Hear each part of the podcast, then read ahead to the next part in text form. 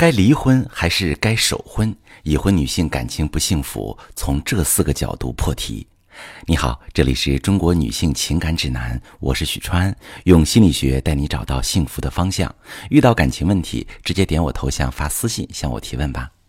大部分人在情感面前的纠结，归结为想过过不好，想离离不掉。想跟他好好过吧，他实在是有太多令人生气的地方，让你觉得一秒都不想在这个家里待着。可是好不容易下定决心要离婚，他的一次讨好，一个拥抱，又让你开始犹豫。也许他并没有那么错得那么离谱，也许再给他一个机会，感情会变得非常幸福。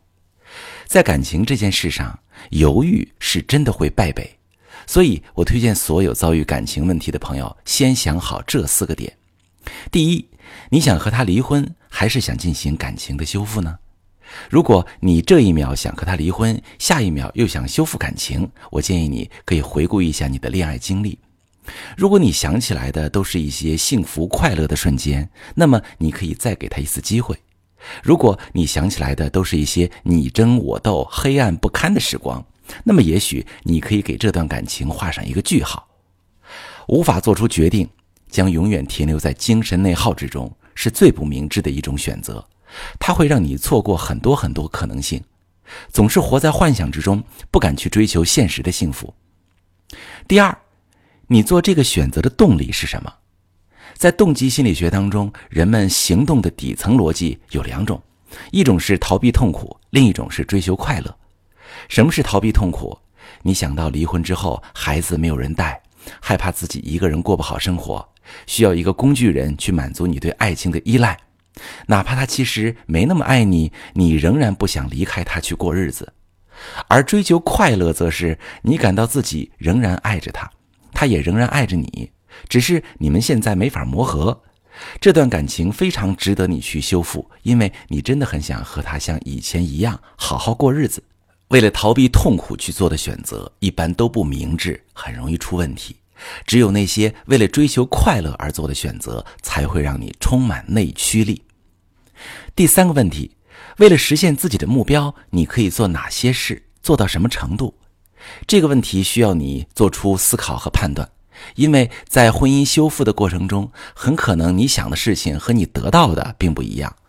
你有多大的决心想修复这段感情？你愿意为了他妥协什么样的习惯，改变什么样的情感需求，做出什么样的让步？这些底线你可以一一列明，在和他后续的谈判中也能有理有据。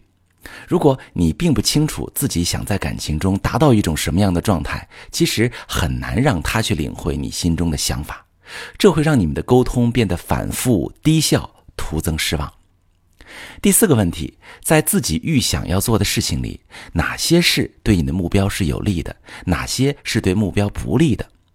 如果你的目标是和他修复夫妻感情，动力是希望和他好好过日子，希望给孩子一个完整的家，你希望他能多关注你，多给你一些耐心和爱，可是同时你什么都不想做，因为你觉得是他欠了你，是他在伤害你，于是你一直对他发脾气，追究他的做法，这样只会把他推得越来越远离，背离你的目标。婚姻里的很多痛苦来源于知行不一，如果你长期处在这种状况，更应该考虑的是调整目标或者调整行为模式，这样才能让自己更快地走出负向循环，真正推动婚姻感情的发展。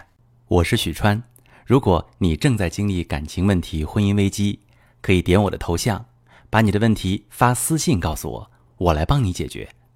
如果你的朋友有感情问题、婚姻危机，把我的节目发给他，我们一起帮助他。喜欢我的节目就订阅我、关注我，我们一起做更好的自己。